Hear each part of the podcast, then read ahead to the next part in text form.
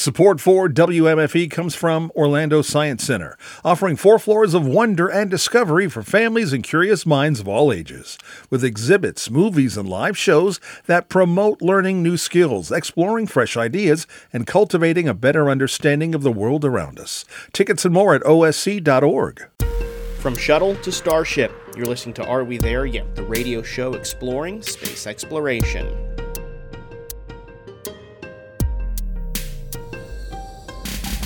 Hi, I'm Brendan Byrne. For three decades, the Space Shuttle program carried 355 astronauts into orbit on 135 missions, and it took a team of thousands of engineers, technicians, and other employees to keep the program flying. A new documentary, When We Were Shuttle, tells the stories of those working behind the scenes and what the program meant to them. We'll speak with director Zackary Weil about the film. Then, SpaceX is making progress on its Starship spacecraft, and work continues here in Florida at the Kennedy Space Center. We'll hear from NASA Spaceflight.com Assistant Managing Editor Chris Gebhardt about the latest from Starbase and KSC. That's ahead on Are We There Yet? here on 90.7 WMFE News. Space shuttle launches captured the attention and admiration of Floridians, myself included. For decades, the program shaped the region, sustaining a robust aerospace industry for decades on Florida's Space Coast and beyond. But the program's cancellation ushered in an economic downturn after the final mission in 2011. A new documentary from WLRN titled When We Were Shuttle looks at the people of the program and the highs and lows of the space shuttle. To talk more about the film, we're joined by Zackary Weil, director of When We Were Shuttle. Zackary, I, I always like to ask, as a journalist, um, how did you come across this story? Well, I guess there's a short and a, and a long answer. Um, I'll try to give you in between. Okay. um, I, I, grew up in South Florida uh, in the 80s and 90s. And so the space shuttle was uh, always just really important to me as a kid. Um, and I, you know, I remember taking trips up to the Kennedy Space Center as part of the Young Astronauts Club and wanting to be a part of uh, what was going on there. Um, of course, I wasn't very good at math, and uh, saw that that was a pretty big entry into it. But um, when I started to become interested in film, um, especially as a as a documentarian, I knew I always wanted to do a project uh, about uh, the space program, space history. Um, so I actually did a project a few years back about the Apollo space program, um, and we did a very similar thing to what we did with this story with Shuttle, where we found a, a group of individuals who worked behind the scenes on Apollo um, and uh, brought that film to life just around the time of the 50th anniversary of Apollo 11. Um, and, uh, you know, I, I, think one of the things that really interested me about um, space history, history in general, I'm a big history buff, but space history in particular is I didn't see that there was a ton dedicated to social history. Um, I saw a lot of the stories coming from the top down um, you know, the recounts of astronauts or, or figureheads. And I think that that's wonderful. But when you look at the, the enormous workforce that fueled centers like the Kennedy Space Center, um, you know, it, it, it would, it, it just felt like there was a big chunk of the story missing. So I guess in my own little way, I, I wanted to try to bring um, their, the voices of these individuals who work behind the scenes to light. Um, and so when the opportunity to do uh, this project came around, I uh, I pitched it to WLRN down in South Florida, who had picked up the Apollo documentary, um, and uh, and they were really game for it. Um, and you know, we just uh, we used a lot of our contacts that we had found during the Apollo doc. Just reached out to those figures um, to see where we could start with this one, where you know they had friends or or former colleagues that they thought would be great uh, for the program, and that just kind of launched us in all directions. Mm-hmm. You you said something that um, that caught my attention. You said you grew up in South Florida. Where at in South Florida? I grew up in Miami. Okay. Um, South Miami, I, actually. So I grew up in Coral Springs, so Broward County, around that same time, and I watched the shuttle launches from down there. I went to Kennedy Space Center as a student, and as I'm as I was watching this documentary, the the title really spoke to me. When we were shuttle, it's it it, it that that word were it, it was an identity. You know that there was the people that worked the shuttle program right, but there was also everybody else here in Florida that was following along, the kids like us watching this. I mean, can you just explain that to, to people that may not have grown up in that era? Just how much this was part of the DNA of, of growing up here, the Space Coast and beyond, you know, throughout the Florida Peninsula? Well, I'm just going to paraphrase uh, something that one of our uh, subjects, you know, said to me when we first started this project. You know, um, he said, and I, I believe him that you know, with the shuttle, whenever the shuttle went up, um, everybody would just kind of stop and and just take a look, and it didn't matter if you you know lived uh, a mile away from KSC and you literally saw it go up, or if you lived uh, you know in California or in the Northeast. It really did seem like there was you know, it it brought us together as as a country. Um, that uh, you know we could just be going about our day and you know look up to a TV or hear on the radio that that the shuttle had lifted off or was uh, you know docking with the space station or or coming back in for a landing.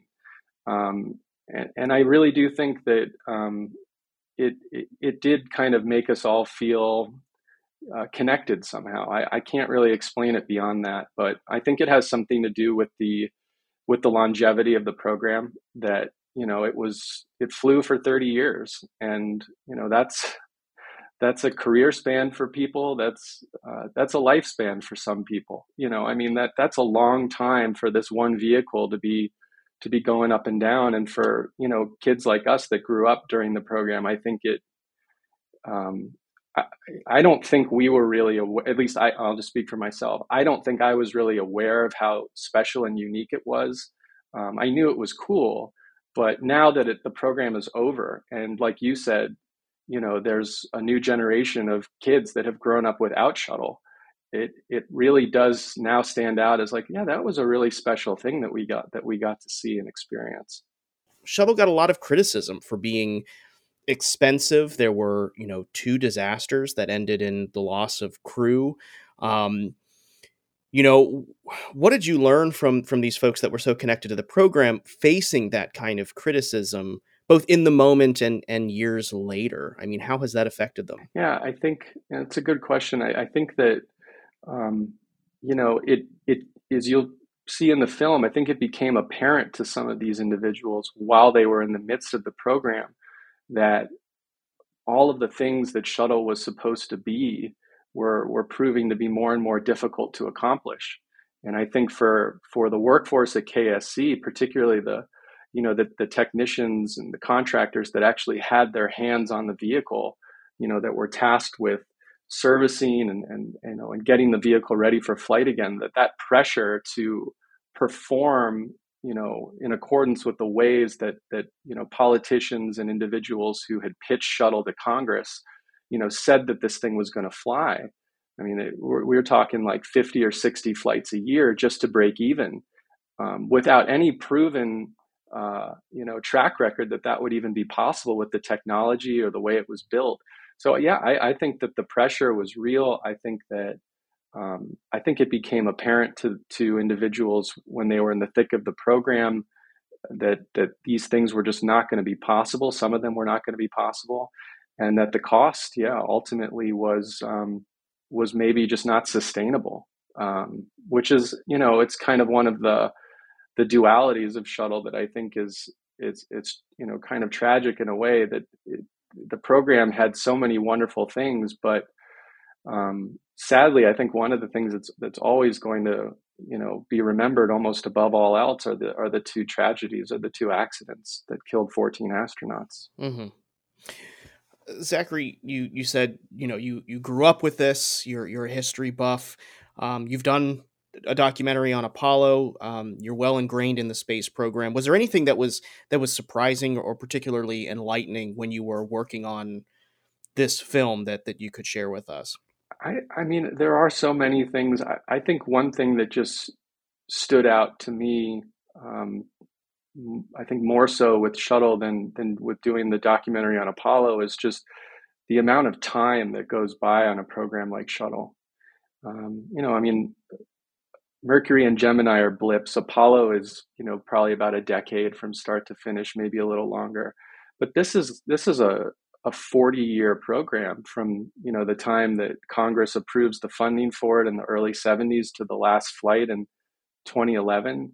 So just to see, I think how you know people like some of our, our, our subjects came in as young adults with no life experience, with no career professional experience, and had an entire professional career in this one place doing this one thing um, really stood out to me. Um, you know, the the the skills that they learned, the friendships that they developed, the hardships that they faced at work. I mean, that there were some things that that happened that weren't so great. Uh, you know, particularly with with women and minorities, persons of color. You know, it it sometimes we like to kind of imagine that because it's NASA or because it's you know a, a federal program or you know a national program that that's that that there's a lot of harmony and and there was a lot of wonderful stuff, but it was also really challenging for some people and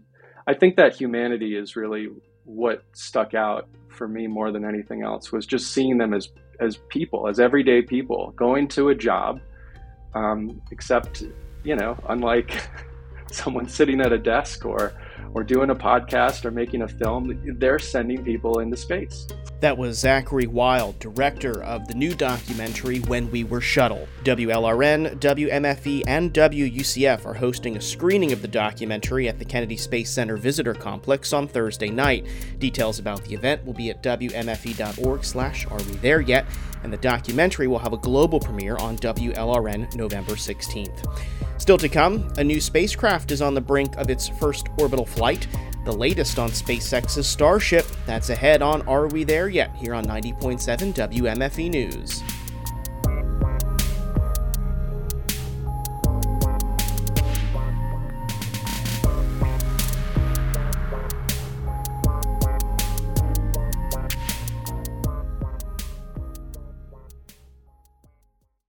You're listening to Are We There Yet? here on 90.7 WMFE News. I'm Brendan Byrne.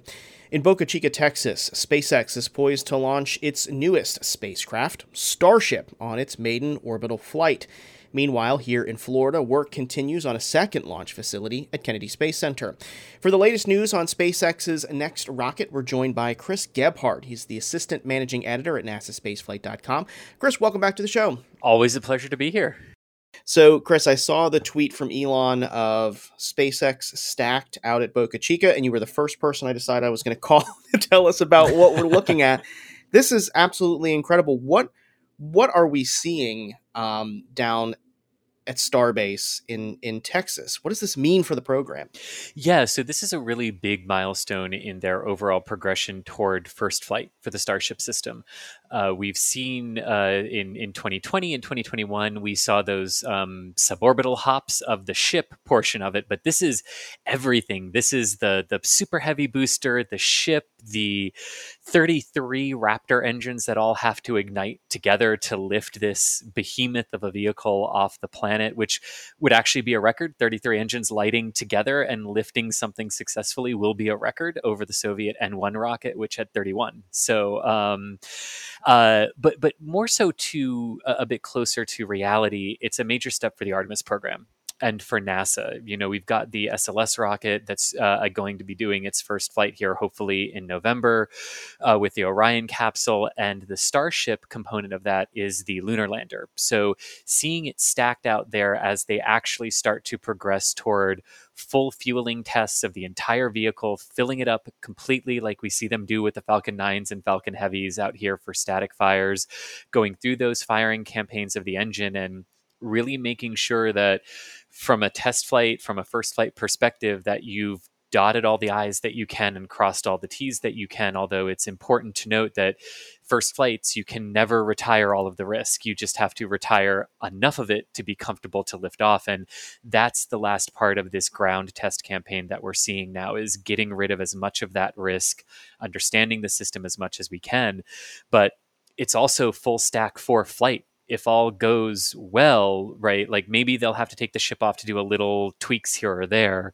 But the idea is that this is the configuration and getting them ready to actually fly under their own power to orbit. Mm-hmm. I was going to say this this would be the orbital spacecraft, right? I mean, that's what all of this ground testing campaign that that you've described is leading towards, right? Is getting this thing into orbit. Exactly.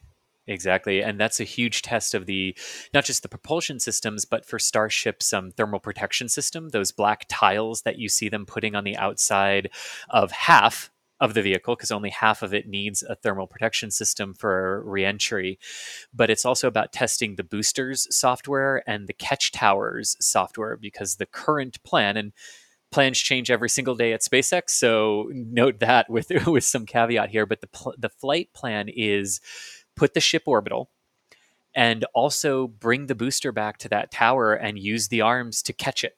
That's bonkers. Which That's is just, which is just making sci-fi. yeah, it's making sci-fi reality. It's just it's bonkers. It really is. Like But if anybody's going to pull it off, it's going to be SpaceX, right? I mean, they've they've the team has shown that booster landing precision landing as possible and and this is just kind of a progression in that. Um in in a way although i i would caution that with the size of this system and it is very different than falcon 9 right and falcon heavy where those cores come down and landing legs deploy and they don't ever really have to hover right? They're just trying to reach close to zero velocity when they touch the barge or touch the landing deck.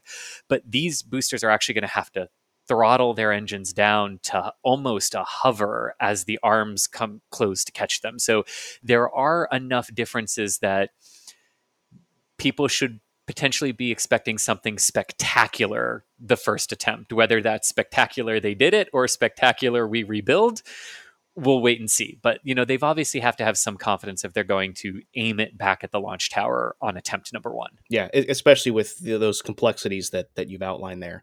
Um, I want to take a step back though, Chris, because I think to me, seeing that image of the ship and the booster stacked together was. Um, I don't know. I don't know how to describe it. It was it's it's wild to see the size of this thing. I mean, can you describe just how big this. I mean, there's 33 engines. That's that that's not like anything we've seen before. So just just the business end of this thing is is larger than anything we've seen before. But the rest of it is it's massive, right? It, it, it really is. So so to put it into perspective um, for for for everyone here, the Starship itself um, is 120 meters or 394 feet tall in uh, in its fully stacked configuration like we've seen this week.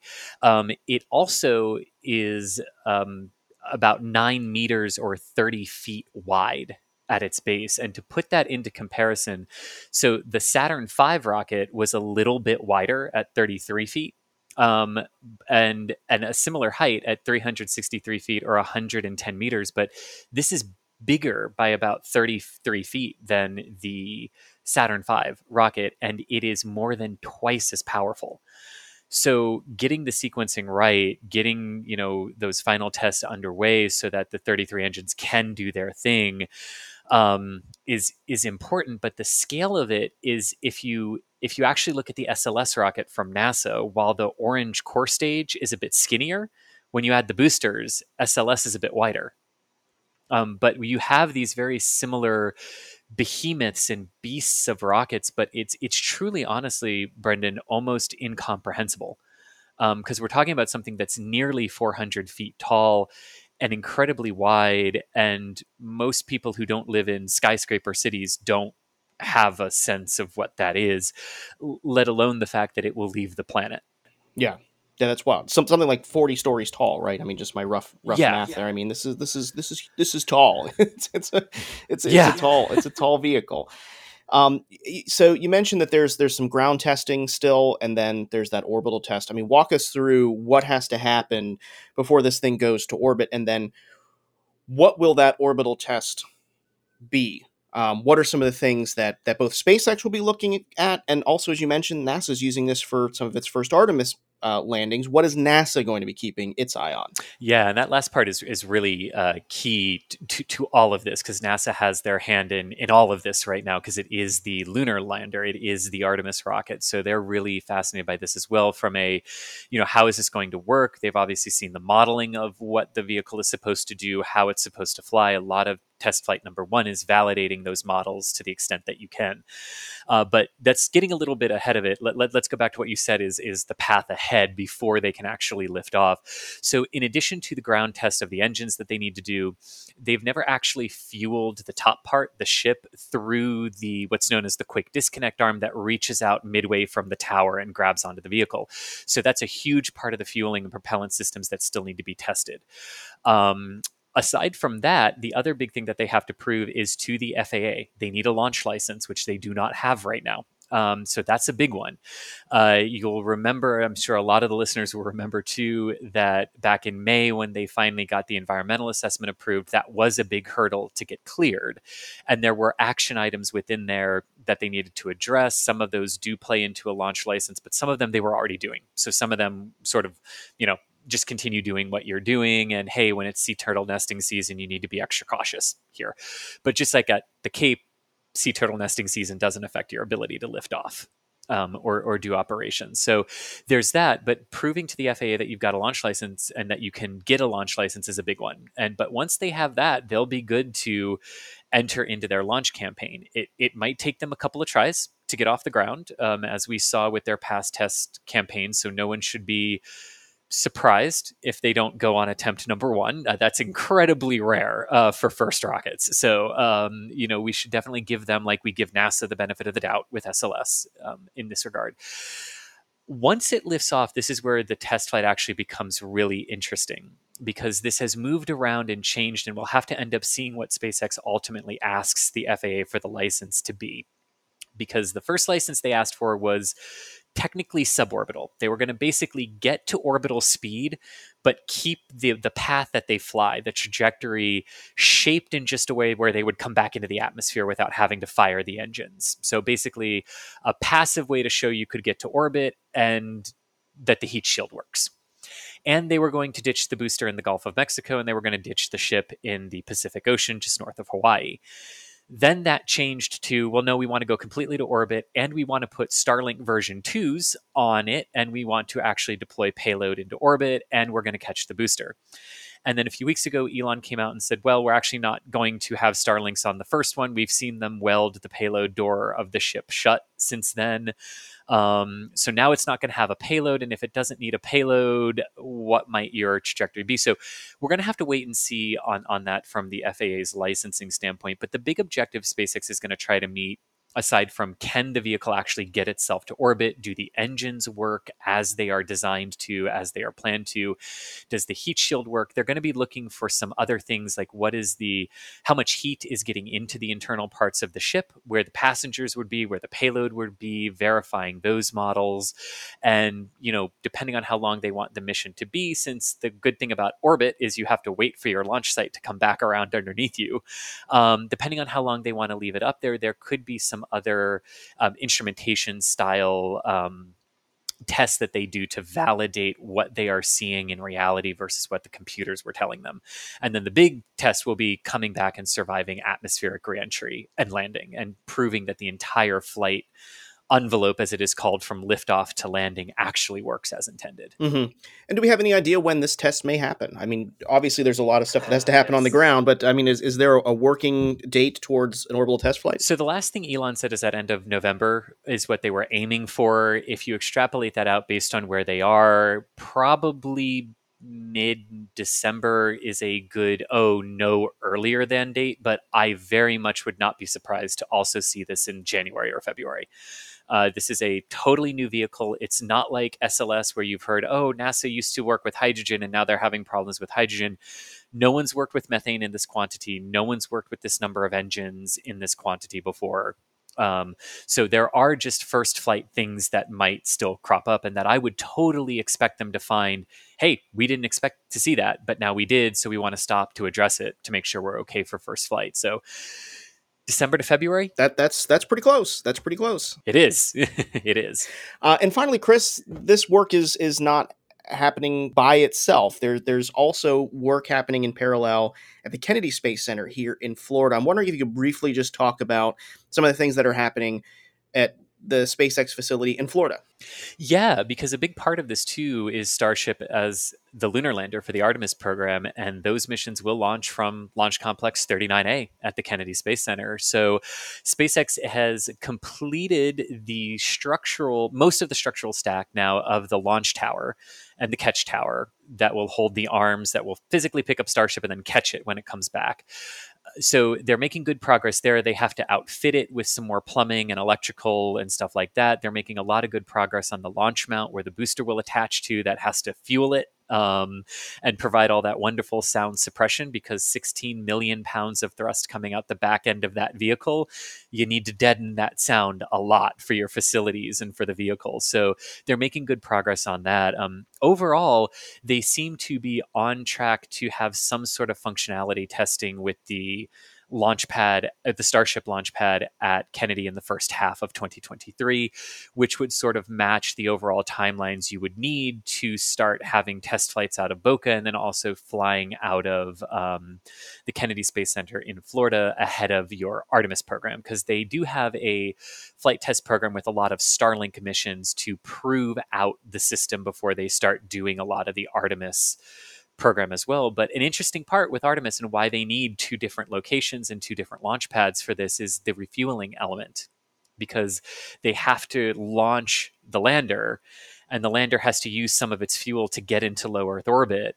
So then they need to go to a fuel depot, dock to that, and transfer propellant and fuel over to in order to do the burns that they need to go to the moon and they have to demonstrate all of that as well and they have to do that with a full up demo one style uncrewed lunar test with NASA. So all of that is aligning to say like yeah they got to move pretty quick on their florida facilities and they're doing pretty good on that so far. Lots happening in a very short period of time. Glad we have you around to, to bring us up to speed. Chris gebhardt is the assistant managing editor at nasaspaceflight.com chris thank you once again for, for joining us. My absolute pleasure. Thank you brendan I was Chris Gebhardt, Assistant Managing Editor at NASASpaceflight.com. Well, that's going to do it for this week's show. Be sure to subscribe to the show's podcast feed. Get it on NPR One, Apple Podcasts, Spotify, or wherever you get your podcasts. Or you can visit WMFE.org slash Are We There Yet? Are We There Yet is a production of 90.7 WMFE News and editorial guidance this week from Latoya Dennis. More of our space coverage is available on our website, wmfe.org/space. Support for Are We There Yet comes from our listeners, and until next week, I'm Brendan Byrne. Thanks for listening.